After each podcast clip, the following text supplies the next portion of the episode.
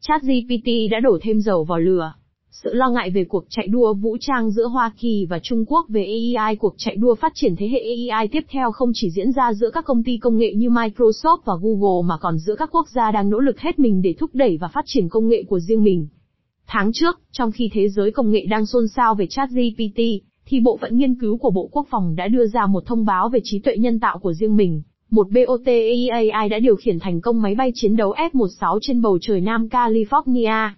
Tin này tương đối ít được AI chú ý, nhưng nó cho thấy một sự thật bị bỏ qua. Cuộc chạy đua phát triển thế hệ AI tiếp theo không chỉ giữa các công ty công nghệ như Microsoft và Google, mà còn giữa các quốc gia, những quốc gia đang nỗ lực hết mình để thúc đẩy và phát triển công nghệ của chính họ. Một cuộc cạnh tranh quốc tế về công nghệ AI đang diễn ra vào thời điểm căng thẳng cao độ giữa Mỹ và Trung Quốc, và một số chuyên gia đã bày tỏ sự lo sợ của họ về mức độ rủi ro đang tăng quá cao. Eileen Donahue, cựu đại sứ Hoa Kỳ tại Hội đồng Nhân quyền Liên Hợp Quốc và hiện là giám đốc điều hành của Viện Khơi mầm phát minh cho chính sách kỹ thuật số toàn cầu thuộc trường Đại học Stanford, cho biết, nếu phe dân chủ không dẫn đầu về công nghệ và những kẻ độc tài vượt lên dẫn trước, chúng ta sẽ đặt toàn bộ nền dân chủ và nhân quyền vào tình thế nguy hiểm. Trí tuệ nhân tạo ngày càng trở nên gắn bó chặt chẽ với chiến lược địa chính trị của Hoa Kỳ, dù hiện nay chatbot, tác phẩm nghệ thuật kỹ thuật số với các mục đích sử dụng khác của người tiêu dùng đang thu hút hết sự chú ý. Mối đe dọa sẽ là một loạt các công cụ mà các quốc gia hy vọng sẽ sử dụng trong cuộc chiến giành quyền tối cao toàn cầu, theo các quan chức chính phủ đương nhiệm hoặc trước đây của Hoa Kỳ và các nhà phân tích bên ngoài, và nó không chỉ là về vũ khí quân sự như máy bay chiến đấu tự động. Một số tiến bộ tương tự đang cung cấp năng lượng cho ChatGPT cũng có thể hữu ích cho các công cụ địa chính trị khác nhau như máy tuyên truyền quy mô lớn, các loại tấn công mạng mới và sinh học tổng hợp, có thể quan trọng đối với tăng trưởng kinh tế. Ra Jason Henny, giám đốc điều hành của Giancap, một tổ chức phi lợi nhuận cung cấp hỗ trợ nghiên cứu cho chính phủ Hoa Kỳ, cho biết, trong cộng đồng kỹ thuật và một số bộ phận của cộng đồng chính sách, cuộc đua này thật ra đã diễn ra khá lâu. Nhưng điều khác bây giờ là, ông nói thêm, đây là một chủ đề thảo luận giữa công chúng. Hiện có hàng triệu người đã tương tác với một mô hình ngôn ngữ lớn, cụ thể là ChatGPT và người anh em họ của nó trên công cụ tìm kiếm binh của Microsoft. Nhìn bề ngoài, chatbot có thể không có nhiều điểm chung với vũ khí tự động, nhưng chúng được xây dựng trên những ý tưởng tương tự. Công nghệ AI được tạo thành từ một loạt các tiến bộ riêng biệt đang diễn ra song song bao gồm các vi mạch chuyên dụng mới và kiến trúc điện toán mới gọi là máy biến áp, mà các kỹ sư của Google đã phát triển. Chữ T trong chat GPT là viết tắt của Transformer. Một tai nạn cho đến nay là việc trao đổi công nghệ xuyên biên giới, tương tự như cách mà Internet tự chia thành các phe phái cạnh tranh. Các cơ quan quản lý Trung Quốc đã yêu cầu các công ty Trung Quốc không cung cấp quyền truy cập vào các dịch vụ chat GPT, NICHKEICA đưa tin vào tháng trước và chính quyền Biden đã thắt chặt kiểm soát việc xuất khẩu các công nghệ liên quan đến AI sang Trung Quốc. Theo quan điểm của Trung Quốc, cuộc cạnh tranh đã dẫn đến một sự tách rời, gây tổn hại cho cả hai nước nhưng Trung Quốc thậm chí có khi còn bị gây tổn hại nhiều hơn, theo như một báo cáo hồi đầu năm nay của các học giả thuộc trường Đại học Bắc Kinh ưu tú. Báo cáo sau đó đã bị gỡ xuống, theo tờ South China Morning Post có trụ sở tại Hồng Kông đưa tin. Nhưng để đối phó với các biện pháp kiểm soát xuất khẩu của Hoa Kỳ, Chủ tịch Trung Quốc Tập Cận Bình đã nhấn mạnh về mục tiêu tự chủ về công nghệ. Sự thống trị của AI không nhất thiết phải là người chiến thắng thì sẽ được tất cả. Trung Quốc đã làm nhiều hơn với công nghệ nhận dạng khuôn mặt so với các quốc gia khác, sử dụng nó như một hình thức kiểm soát, nhưng kiểm duyệt có thể kìm hãm nó trong lĩnh vực về mô hình ngôn ngữ lớn. Matt Henney nói rằng để Hoa Kỳ duy trì lợi thế, họ phải xem xét một số thành phần thiết yếu, sức mạnh tính toán với vi mạch, lượng dữ liệu lớn, thuật toán tiên tiến và các kỹ sư tài năng. Ông nói, mỗi thứ trong số này là một loại tài nguyên chiến lược. Không có nguồn cung cấp vô tận về những người có chuyên môn cần thiết đặc biệt để xây dựng các mô hình AI lớn này. Để làm cho cuộc đua trở nên phức tạp hơn, nguồn cung cấp chip tiên tiến lớn nhất lại là Đài Loan, hòn đảo mà Trung Quốc tuyên bố có chủ quyền. Đó là một đặc điểm địa lý bất tiện khi một trong những phần quan trọng nhất của chuỗi cung ứng AI cũng là một trong những nơi phức tạp nhất về mặt địa chính trị, cách Trung Quốc đại lục chỉ 100 dặm, Matt Henney nói. Cả hai nước Mỹ và Trung Quốc đều dành ra một nguồn lực lớn để phát triển AI.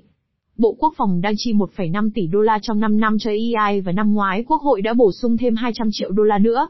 Cơ quan dự án nghiên cứu tiên tiến quốc phòng, hay DAPER, cơ quan đã thử nghiệm máy bay phản lực F-16, nói riêng họ đã chi hàng tỷ đô la. Chi tiêu của Trung Quốc ít rõ ràng hơn, nhưng ước tính cũng hàng tỷ đô la. Trong khu vực tư nhân, Hoa Kỳ và Trung Quốc đứng thứ một và hai về tổng đầu tư tư nhân vào AI, với đầu tư của Hoa Kỳ cao gấp 3 lần so với Trung Quốc, theo báo cáo năm 2022 của Đại học Stanford.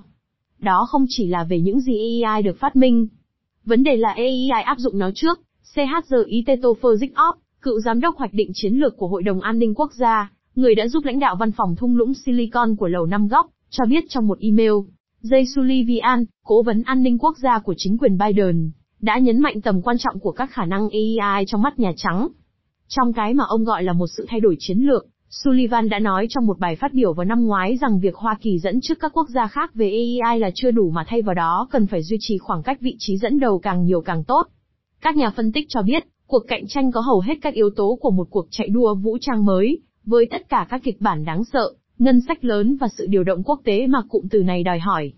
Những lời kêu gọi giảm leo thang, và thậm chí là một hiệp ước ngày càng lớn hơn. Quen Quan Lab, đồng giám đốc chương trình AEAI tại Hội đồng Đạo đức trong các vấn đề quốc tế của Carnegie cho biết, đây là logic của chiến tranh lạnh đang trở lại. Có phải chúng ta đang gia tăng căng thẳng giữa chúng ta và Trung Quốc đến mức chúng ta đang tự đặt mình vào bẫy? Ông đặt câu hỏi. Tháng trước, chính phủ Hà Lan và Hàn Quốc đã đồng tổ chức cuộc họp mà họ gọi là hội nghị thượng đỉnh toàn cầu đầu tiên về các ứng dụng AI có trách nhiệm trong chiến tranh và hơn 50 quốc gia tham gia bao gồm cả Mỹ và Trung Quốc đã tán thành một tuyên bố không ràng buộc về sự cần thiết phải đưa việc sử dụng AI có trách nhiệm lên cao hơn trong chương trình nghị sự chính trị. Cũng tại hội nghị thượng đỉnh này, chính quyền Biden đã đề xuất một loạt ý tưởng để kiểm soát vũ khí AI, chẳng hạn như một đề xuất rằng vũ khí chết người có khả năng bị vô hiệu hóa nếu chúng có hành vi ngoài ý muốn. Một tuần sau, Katajika tổ chức một hội nghị khu vực về chủ đề tương tự, cho thấy mức độ lan rộng của các mối quan tâm Trí tuệ nhân tạo giờ đây gắn liền với các vấn đề quốc tế đến mức gần đây nó đã trở thành một điều chăm chú đối với Henry Kissinger, cựu ngoại trưởng 99 tuổi. Tại một sự kiện năm ngoái, ông kêu gọi Mỹ và Trung Quốc nên bắt đầu đàm phán về một số loại giới hạn nào đó, bởi vì nếu không có chúng, ông nói, sẽ đơn giản là một cuộc chạy đua điên cuồng để dẫn đến một số thảm họa.